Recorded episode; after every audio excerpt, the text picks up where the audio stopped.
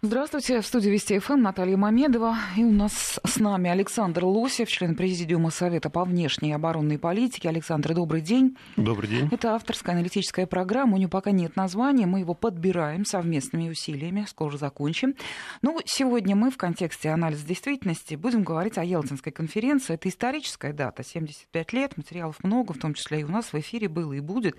Но сейчас мы будем говорить, может быть, не столько об истории, сколько о современной политике и экономике экономики, которая, что называется, вот из Ялты выросла.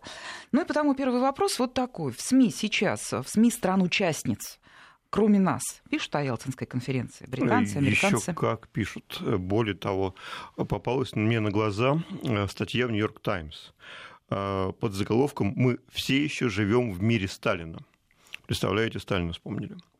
То есть э, где английским по белому написано, что 75 лет назад э, советский лидер получил все, что хотел, и десятилетиями формировал мировую политику. Ну, то, что, видимо, Сталин у них еще жив. Понятно. И продолжает формировать мировую политику. Но я напомню э, слова президента США Клинтона, который сказал в начале 90-х. Мы позволим России существовать, но империей будет только одна страна – США – Расшатав идеологические основы СССР, мы сумели бескромно вывести из войны за мировое господство государства, составляющее основную конкуренцию США. Да, вот смотрите, какие интересные тезисы. А, с одной стороны, Ялта поставила э, вот, итог кровопролитнейшей войны, да, за которую Советский Союз э, за победу заплатил 27 миллионами жизней. А, да. Что мы видим сейчас? Мы видим сейчас, э, что Э, да, Советский Союз э, рухнул, э, распался. Мы с огромными усилиями пытаемся вернуть то, что было тогда потеряно.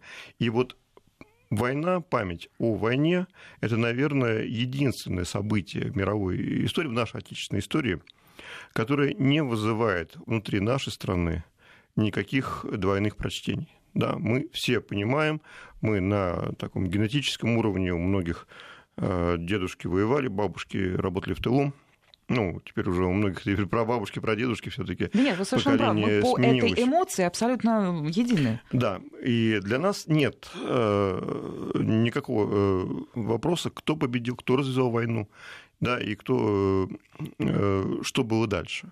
Да. Сейчас э, мы видим попытки перекроить историю. Причем очень серьезные попытки. Э, более того, вот резолюция Европарламента, которая была предложена польскими и прибалтийскими депутатами и принята большинством голосов 19 сентября прошлого года, возложила на Советский Союз да, такую же ответственность за Вторую мировую войну, как и на Германию.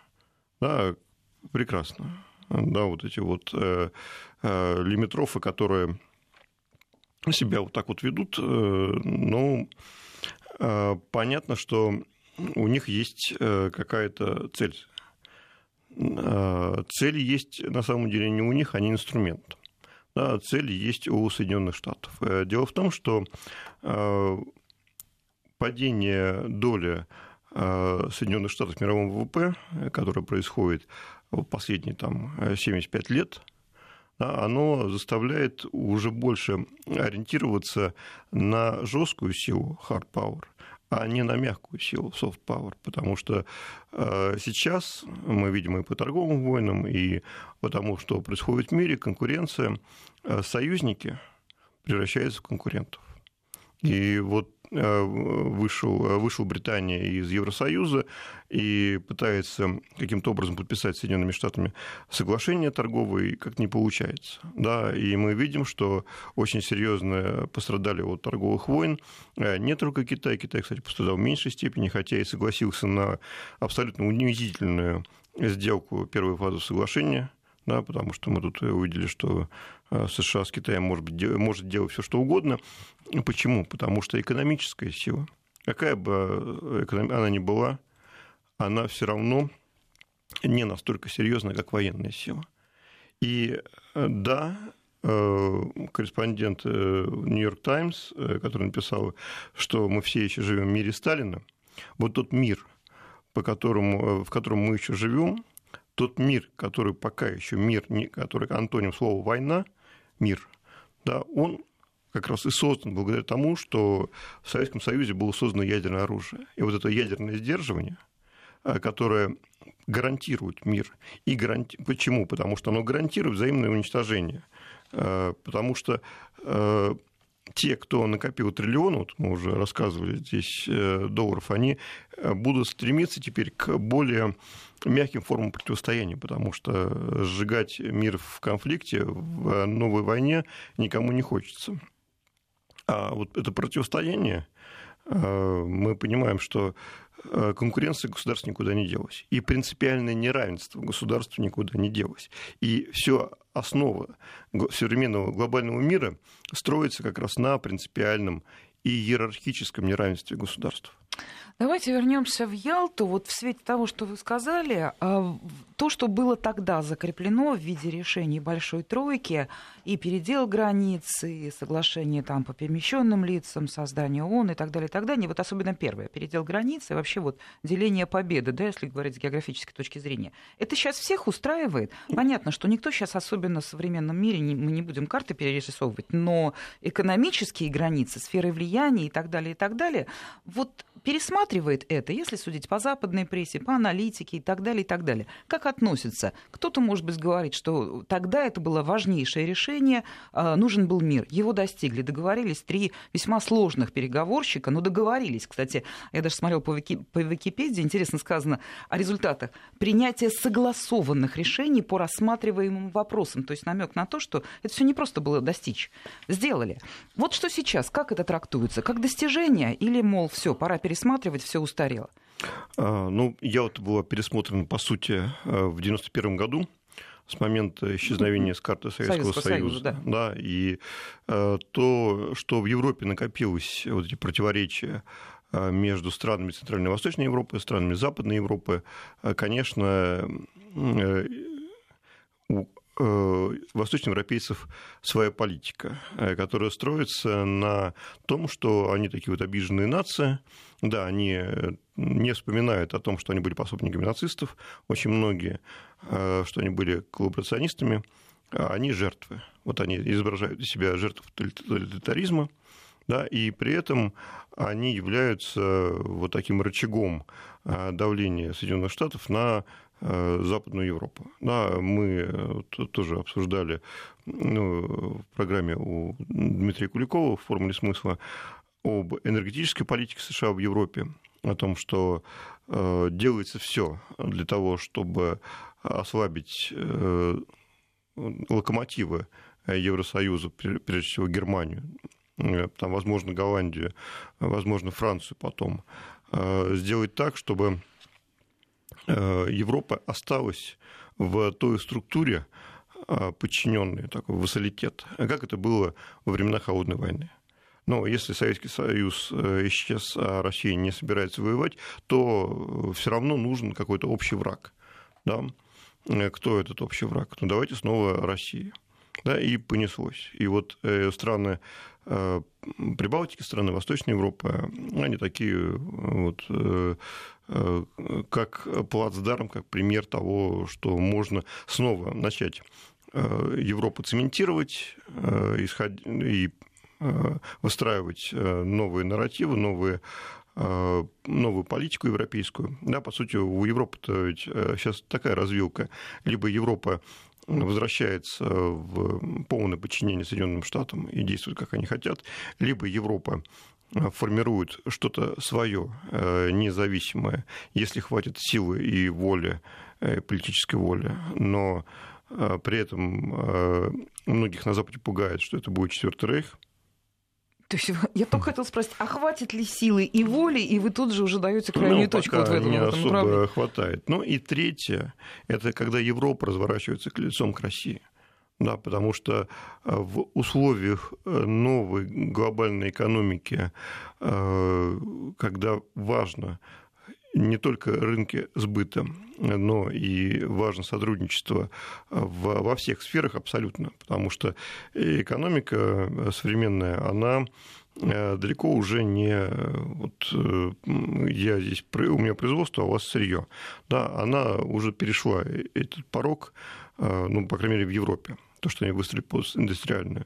И здесь уже экономика знаний, экономика, основанная на информации, она, наверное, играет большую роль, э, чем экономика производственная, которая сейчас осталась в Юго-Восточной Азии, ну, тот же Китай, там, и страны вокруг Китая, или в Латинской Америке, там, ну, или в Турции. Э, вот Европа, лишившись России как э, и партнера торгового, и как э, источника энергии, и как источника интеллекта, да, она очень много потеряет. И э, сейчас вот э, то, что мы видим, как Европа пытается понять, куда же ей двигаться, куда, на что опираться и как выстраивать свою политику, мы понимаем, что вот этот национализм элит Э, Центральная и Восточная Европа, он потихонечку проникает в сознание в Западной Европе. Германия? Ну, э, в том числе, э, потому что одно дело выстраивать свое национальное сознание на осознании того факта, что вот крупные нации не должны, не должны повторить то, что повторилось во Вторую мировую войну, да, чтобы не было больше Ялты, да, что вот тот мир, который был тогда установлен, а кому-то не нравились эти границы, кого-то они устраивали, но тем не менее тот мир, который был тогда установлен, чтобы он сохранялся. Да, потому что это гарантия развития, это гарантия безопасности. А сейчас же вот этот вирус, да, опять про вирус, э, национализма, который идет из Восточной Европы, вот такие они жертвы тоталитаризма, да, он начинает проникать э, и менять э, э, ну, ментальность уже внутри Европы, большой Европы. Да, и если там будет выстраиваться какая-то, ну, по сути, национальное государство. Я хотела вас перебить, чтобы уточнить. Вот вы говорите, этот вирус национализма проникает уже на территорию Большой Европы, так называемый Старый Свет, да? А вот в чем это выражается? Если посмотреть по заявлениям, я не знаю, там, а, немецких политиков, французских, итальянских, ну, может, там и есть где национализм, но он такой достаточно умеренный. Ну, как бы я не готова сейчас на примерах это показать, это у меня такое контекстное ощущение. Вы видите резкие формы? Нет, пока резких форм особо нет, потому что они еще, ну, те политики, которые там, а, они выросли в другой среде. И даже вот мои ровесники, знаете, работаю я достаточно долго э, с австрийцами, и вот э, коллега, который э, мастер спорта, по-нашему, там у них немножко другие градации, занимался парашютным спортом. Да, и когда я спросил, знает ли он, кто такой Отто Скорцени, мы все знаем, мы смотрели и «Освобождение», мы смотрели «17 мгновений весны», э, он не знает ничего. То есть у них в школе не проходили ничего про Вторую мировую. Они все остались во времена Франца Иосифа и императрицы Сиси. Елизаветы. Да, и в лучшем случае они знают э, все до Климта и Шилля, э, вот свою историю культуры, а дальше все. И как с такими знаниями делать большую политику в современном мире? Э, но, кстати, для Австрии это нормально, потому что она нейтральная. Может быть и хорошо, что у них вот этот вот национализм имперский куда-то ушел в сторону, и они стали нормальными людьми да, но то, что происходит вокруг, э, вот эти обиженные народы австрийцами и русскими, да, они там э, тоже начинают портить кровь. И, э, конечно, поляки у нас впереди планеты всей, у них есть институт национальной памяти, исторической памяти там, и так далее. Но вот когда смотришь на их действия, хочется вспомнить слова императора Николая I, который говорил, где хоть раз русский флаг, флаг был поднят, там он никогда опускаться не должен. Ну, это очень гордое заявление. Я даже понимаю, на что вы сейчас готовы, на какую тему перейти. Она абсолют, абсолютная коннотация. Я говорю о монументах и воинам, героям-освободителям, и вообще историческим памятникам, связанным с российской историей и так далее. В это, вот здесь говорить о Польше можно только понятно в каких выражениях. Но в общем и целом, если посмотреть на эту ситуацию, вот что называется, сверху, да, а, что с этим делать? Вот, ну, наверняка об этом говорят и политики, и политологи, и аналитики, смотрят на ситуацию. Как с этим бороться? Ну, ну реально, ну, понятно, делаются заявления, ну, понятно, осуждаются, на конференциях исторических э, приводятся какие-то, какая-то фактура и так далее, и так далее. А что делать-то? Они все равно памятники уничтожают. Ну, во-первых, надо признать, окончательно признать, что против нас ведется гибридная война. Да, и попытки переписать историю, они не э, настолько э, такие э, простые с точки зрения экономики. Больше даже, как бы нам не было обидно за поведение стран бывшего соцлагеря, за поведение наших бывших соотечественников, да, мы, то есть я вот э, считаю, что э, тот же самый обмен пленными там на Донбассе это какой-то э, ужасный абсурд. Да, ну, не должно было быть такого вообще да, в стране, в которой мы вместе жили, чтобы вот настолько противостояние доходило до там, убийства мирных граждан, до обстрелов и до обмена пленными в 21 веке. Да. А, но надо понимать, что вот все, что творится с памятниками, да, это э, э, на самом деле э, гибридная война. Для чего она ведется? Как я уже сказал, вот военные силы, которые это серьезная сила, но Соединенным Штатам, у которых экономика все меньше и меньше имеет веса мировой экономики, нужна новая легитимизация. Да? И Э, лучше всего эту легитимизацию сделать, э, противопоставив э, себя, вот, показав, что ты единственный, кто умеет управлять миром и кто спасал вас всех. Да, а вот ваша Германия, которая несет ответственность, Советский Союз, которого они обвиняют в развязывании войн, да, это те, чей авторитет не должен вообще никак влиять на экономику Европы. И Э, Россия – это токсичная страна, с ней нельзя иметь дело, с ней нельзя э, делать торговые соглашения и так далее. Не случайно они говорят, что э, враждебные меры России в Европе это, среди вот этих мер, которые называются американцами, это то, что Россия торгует с Европой да, и пытается выстраивать партнерские отношения. Подождите, мы сейчас туда еще перейдем. Я не могу уяснить, какая связь между американцами и вот этой политикой, о которой вы говорите, и сносом памятников. А, они же не ставят на место снесенного монумента памятник американскому нашему воину-освободителю? Нет, сделать так, э, чтобы э, те страны, которые могли бы быть нашими торговыми партнерами, там, экономическими партнерами, еще какими-то, да, перестали нас воспринимать, э, то есть стали нас воспринимать как нечто ужасное. Да. Первый шаг – это зачистить историю. Да. Второй шаг – заменить фактологию эмоциями. Третий шаг все возможные торговые и э, экономические соглашения переписать да, и перенаправить а потоки и энергетические, э, и финансовые, и товарные совсем другую сторону. Да, вот три шага. И снос памятников – это один из шагов. Да, просто за ним последуют э, некоторые э, другие меры. За сносом памятников последует э, невозможность э, тех же самых парламентов стран там, подписывать какие-то соглашения с Россией, невозможность бизнеса европейского.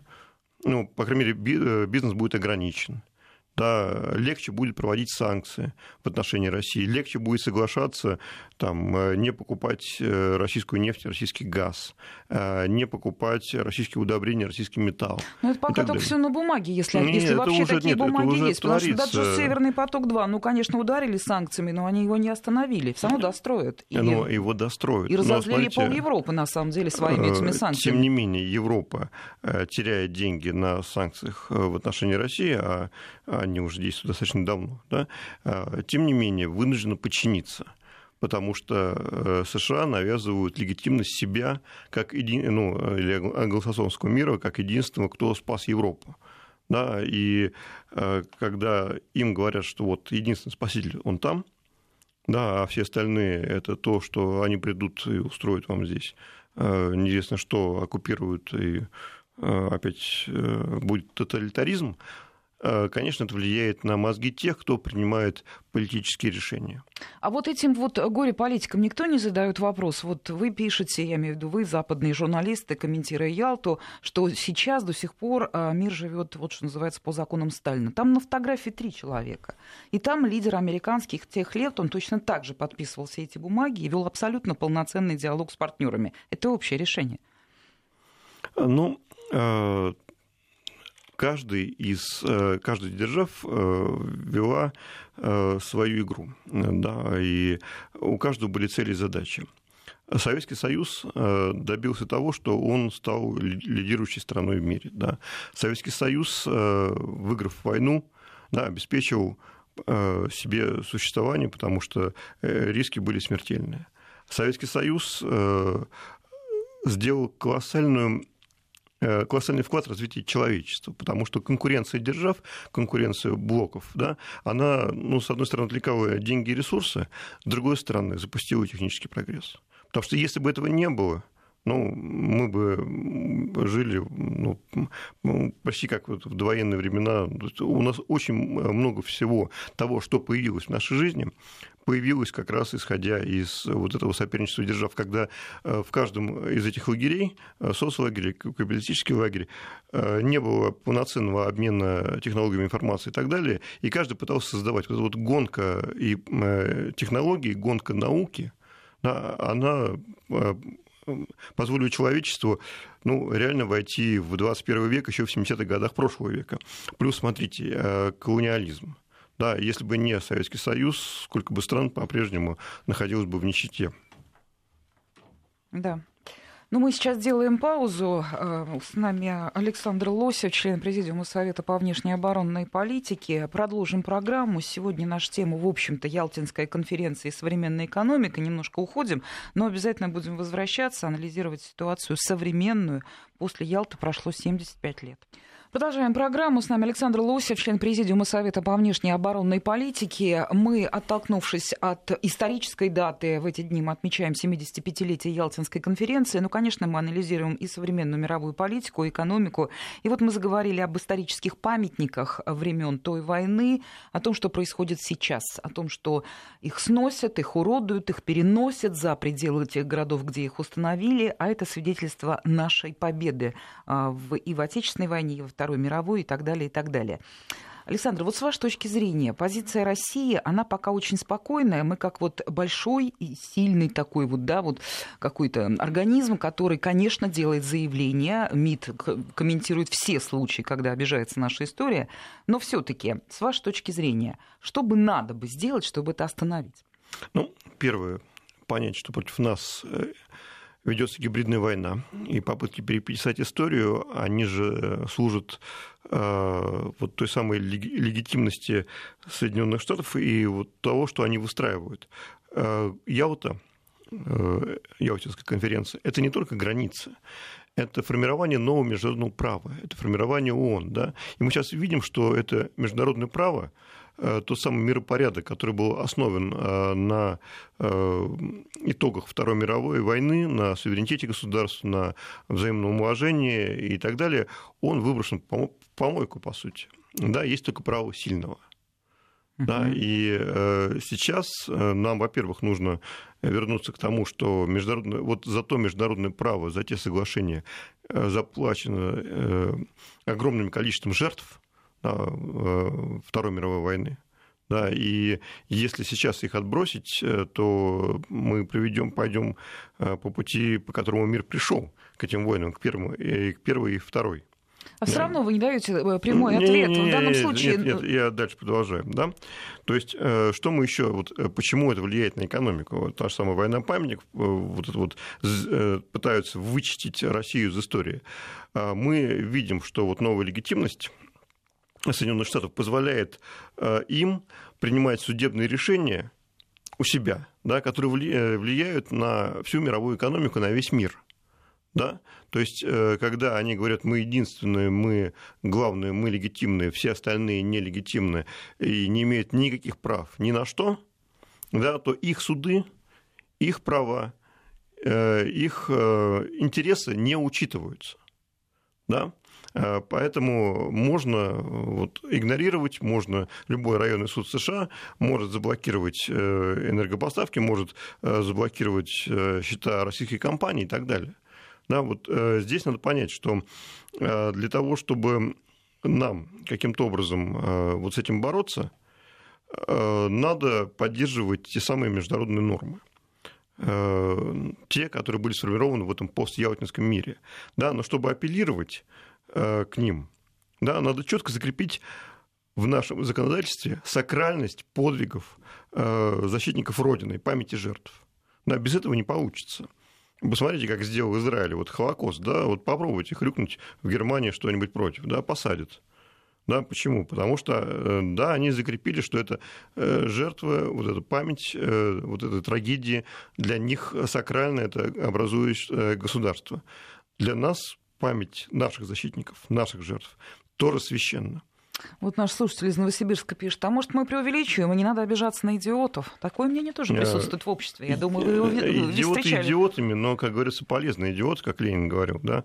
То есть если этот идиотизм э, служит интересам э, понятно кого, то с этим надо бороться. И а как? Э, вот здесь вот просто я, да, я смотрите, не вижу. Дальше вот мы должны установить у себя императивные требования защищать памятники и память любой ценой да, когда государство показывает, что оно будет защищать и будет э, принимать меры воздействия да, в рамках международного законодательства, то есть я не призываю никого бомбить, да, но международное право на самом деле э, дает э, право странам которые вот, э, подвергаются там, таким воздействиям, нападкам там, и оскорблениям, вводить два типа ответных мер – это реторсии, так называемый такой юридический термин, он вводится в отношении конкретных лиц, э, которые, вот, ну, допустим, кто-то проник в э, посольство, еще кого-то там, ну, вот, или нападает, а, ну, понятно, что это уголовное преступление. Да, э, то, что если мы говорим, что наши памятники священные, и кто-то их там разбивает кувалдой, обливает краской, неважно где, в Киеве, на Украине, Болгарии, там где-то еще, да, и эти люди, понятно, вот они зафиксированы. Да, мы можем уже э, применить к ним э, меры воздействия конкретно к людям. То есть надо записать такие законы, такие строки в законодательные документы, чтобы иметь право на, на то, чтобы да, вот каким-то образом... То есть попробует он приехать или решить сделать бизнес, да, чтобы у него это не получилось. Дальше. Вот э, дальше второй тип репрессалии. Да, это уже мера, которую может принимать государство в отношении других государств. Да, то есть, эм, если мы говорим, что вот э, война с памятники наносит нам моральный ущерб, да. Да, то э, и это государственная политика этих государств, то дальше нам международное право э, позволяет принимать достаточно широкий санкционный круг этих мероприятий. Да, и целью вот такого ответа, это принудить государственного нарушителя прекратить незаконные действия. Да, потому что э, мы понимаем, что это все все равно идет к экономике. Возместить ущерб да, и предотвратить повторение подобных сценариев. Что для этого пример, можно? Это, ну, э, во-первых, потребовать компенсацию за памятники, да, и восстановление. Дальше, там, э, понижение дипотношений. Дальше. Э, торговый финансовый эмбарго. Дальше, там запрет на там, прямые инвестиции там, или э, портфельные там, наш, нашего бизнеса в эти страны. Да, дальше, э, там запрет, ну это уже самый крайний случай, на морское, железнодорожное и так далее сообщение. Каждая мера все более жесткая. Да, все более жесткая. Мы понимаем, что иностранцы здесь зарабатывают. Да, но если мы увидим, что вот, э, среди нашей компании в совете директоров есть люди из этих стран, значит, надо изменить законодательство так, чтобы можно было просто ну, закон об акционерных обществах, чтобы ограничивать их права. Да, вполне ну и так далее. Вот э, дальше мер, да, за да. каждым пунктом можно ужесточать, ужесточать, ужесточать, потому что бизнес – это бизнес. Да, как говорится, нет такого преступления, на которое не пошли бы капиталисты за 300% прибыли. Говорил вам Карл Маркс э, в «Капитале». Пожалуйста, у нас достаточно много рычагов воздействия, которых, э, которыми можно даже не применяя, а они будут знать, что они могут быть применены, да, влиять. Но еще раз, для того, чтобы это принимать, нам нужно закрепить в собственном праве вот это вот э, то, что для нас свято, что память защитников Родины, память жертв войны, это для нас свято, и любое надругательство на памятниками, любые попытки переписать историю наносят нам моральный ущерб, и мы будем отвечать. И мы будем отвечать. Вот когда это будет прописано, да, сейчас сделан первый шаг, но он недостаточный. Вот когда это будет прописано, тогда мы будем уже по-другому говорить и в экономике. Здесь, конечно, у меня никаких не может быть дополнительных вопросов, потому что все совершенно четко. Вы обещали э, прокомментировать э, то, что участники Ялтинской конференции заложили основы деятельности ООН. Э, прямая идет коннотация с нашими днями. Мы знаем, что то одна, то другая страна намекает на то, что Россия, как член Совета Безопасности, а члены Совета Безопасности имеют право вето, то есть они могут э, отменить то решение, которое предлагает большинство в мире, убрать Россию из членов вот, Совета безопасности не заслуживает она, мол, этого. Ну, намекал наш МИД, что, мол, не вы создавали ООН, чтобы тут нам э, командовать. И тем не менее, какова ситуация сейчас? Э, нет, ну, конечно, никто э, не сможет Россию выкинуть из Совета Безопасности, никто не сможет лишить права вето. И я думаю, что предложение нашего президента Путина вновь собраться вот, да, да, да, пяти держав, которые входят в число постоянных членов Совета Безопасности ООН, это очень правильное соглашение. Это не Ялта 2.0, да, пока, да, но это попытки э, э, поговорить э, о том, в каком мире мы сейчас живем. И вот если честно, то проводя аналогию с войной, по сути, мы видим, что сейчас идет смена геополитических циклов и промышленных укладов. Потому что одни страны теряют свой экономический вес, э, технологии цифровые э, дают э, преимущество уже не странам, а корпорациям. Китай вот, встроен в эту глобальную цепочку добавленной стоимости и стал всемирной фабрикой, но если с ним что-то случается, мир начинает трясти очень сильно и так далее. То есть мы видим, что сейчас в мире, по сути, развязано пять видов войн. Э, как, э, то есть первое – это война за гегемонию. Да, потому что в геоэкономике меняется равновесие сил и повышается вероятность конфликтов. Да, мы видели на Ближний Восток, допустим, да, вот э, мы вошли в этот год с убийства Сулеймани, и чуть ли не все ждали войны на Ближнем Востоке. Почему? Потому что все боялись, что держава-гегемон, ну, в данном случае Соединенные Штаты, которые пытаются э, каким-то образом сохранить свое лидерство в мире.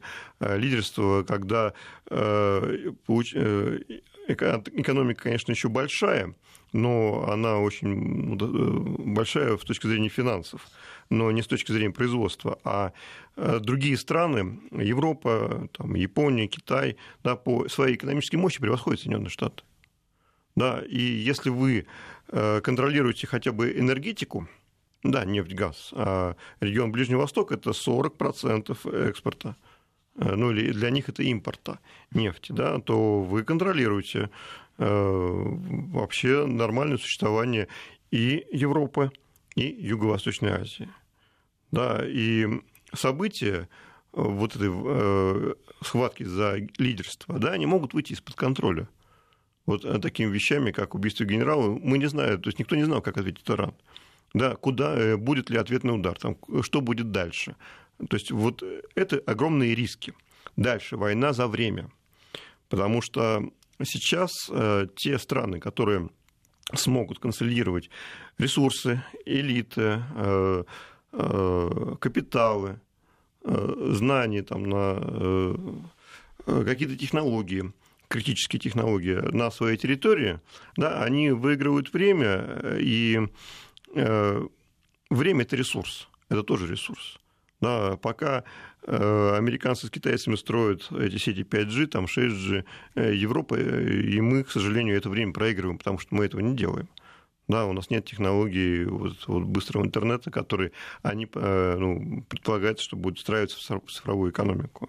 Может быть, оно и не строится никогда но тем не менее, mm-hmm. да, вот они считают, что э, победа э, за теми, кто выиграет это время, кто успеет создать технологии, да, потому что мы видим, что в мире наблюдается понижательный технологический тренд, э, то есть происходит замедление научно-технического прогресса. Оно происходит везде, но та страна, которая сможет хоть где-то выйти вперед, да, потому что цель любой стратегии – это получить преимущество, которое компенсирует недостатки во всех остальных областях. Да, ну, это вот, э, ну, с точки зрения стратегии, да, может быть, мы еще про стратегии поговорим, о том, э, какие они бывают, и, ну, даже не с военной точки зрения, а с такого общечеловеческой, может быть, с точки, бизнеса, э, с точки зрения бизнеса. Да, и э, э, дальше. Война за ресурсы. Понятно, что Россия – это кладезь ресурсов. Да, причем не только э, там, энергетических, сырьевых, но и человеческих. Это и ресурс рынков, потому что э, вот Америка и вообще Запад смогли преодолеть кризис 80-х годов только потому, что открылись рынки сбыта. И для Китая это тоже э, ресурс, э, в том числе рынков. Да, и это ресурс интеллектуальный не случайно вот тоже произносил такую фразу профессора Капита спокойного, э, э, который говорил, что математика – это то, что русские профессора преподают китайским студентам в американских университетах. Да, это известное выражение. Да, то есть вот этот вот интеллектуальный ресурс, который на самом деле двигает э, мировую экономику, да, мы его еще сохраняем. У нас еще сохраняется нормальное образование. Да, и, конечно, всем очень хочется воспользоваться этим ресурсом. Дальше. Война за десубъективизацию, превращение противника из субъекта мировой политики в объект, которым можно управлять своих целей. Разве вот война с памятником это не война за вот десубъективизацию? Э, Сказать, что Россия никто, Россия это просто какое-то вот страшное пространство, да, что оно не влияло никак и не имеет ни на что права. Да, это разве не война за десубъективизацию России? Война. Дальше. Цивилизационная война.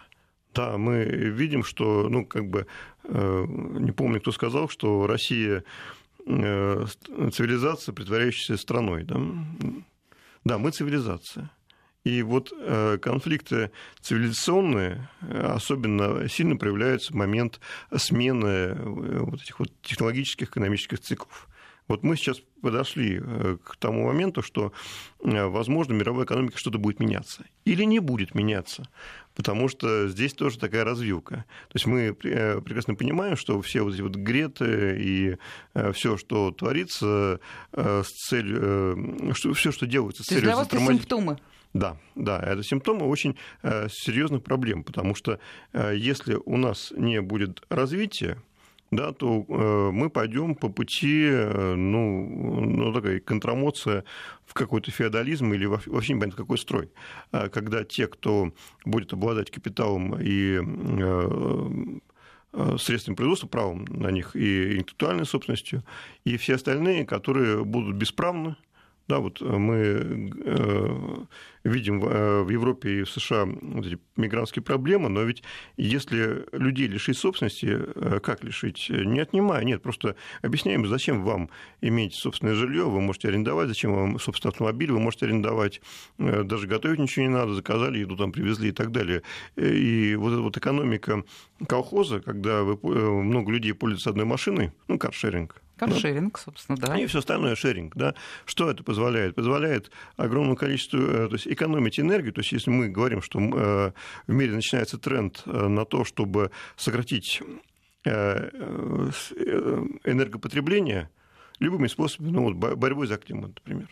Но это же сокращает и доходы людей, да, это сразу увеличивает неравенство.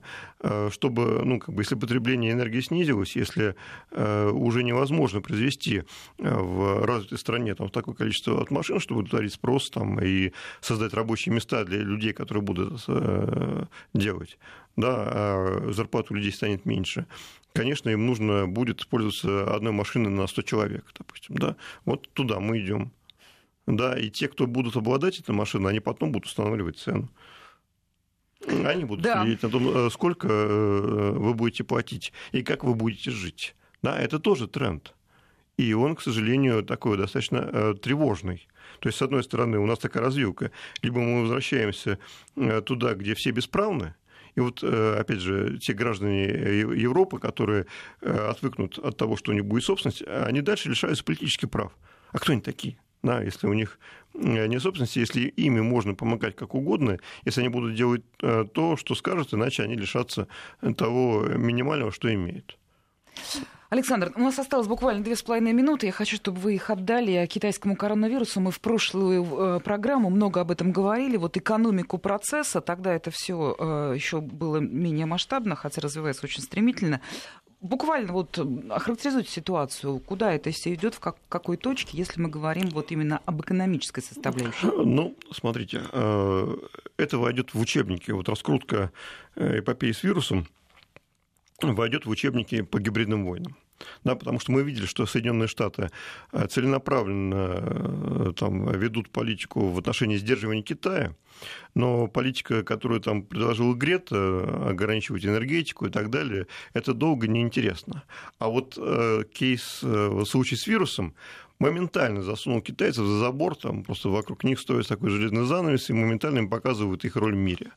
Да, и то, что э, делается, вот на мой взгляд, э, это делается как раз э, с точки зрения экономической борьбы а не борьбы с эпидемией, потому что, во-первых, эпидемия... Ну, вирус существует. Ну, вирус существует. И статистика но... умерших людей тоже... Ну, 400 человек, там чуть больше. За... Если он идет с ноября, то это ну, почти не вирус. Предыдущие коронавирусы, которые выявлены, да, они вызывают не больше, чем ОРВИ. Ну, то есть это не так страшно. А страшно то, что вот эта вот информационная кампания, да, которая превратилась в такую серьезную войну, э, она показала, что можно сделать со страной, э, если это все начать раскручивать, как можно экономику огромной страны, второй, э, вторую экономику в мире, поместить в жесткие границы да, и контролировать эти границы. А что касается вирусов, то нам нужно опасаться не этого коронавируса, да, а то, что американские лаборатории делают в Грузии, вот эти вот вирусологии, в, на Украине, в Азербайджане, в Казахстане, в Узбекистане. Да, мы же знаем прекрасно из докладов, в том числе вот э, нашего Минобороны, о том, что по границам э, России расположены американские лаборатории. Да? Мы видели, что э, американцы собирали геном э, российских, э, ну, россиян. Для чего? Мы не знаем. И вот пока мы это не узнаем, вот это, вот это большая угроза для нас, чем коронавирус Китая. Смотрите, у нас с Китаем одна из самых протяженных границ, да, 4900 километров. И тем не менее мы сделаем все, чтобы, э, то есть все, что мы делаем, э, это достаточно и необходимо для того, чтобы вируса не было. У нас нет э, заболеваний, хотя вот такая протяженность да, границы. Нет, да. Да. Ну, давайте вот на этом мы остановимся. Это программа Александра Лосева, член Президиума Совета по внешней оборонной политике, был с нами. Спасибо большое.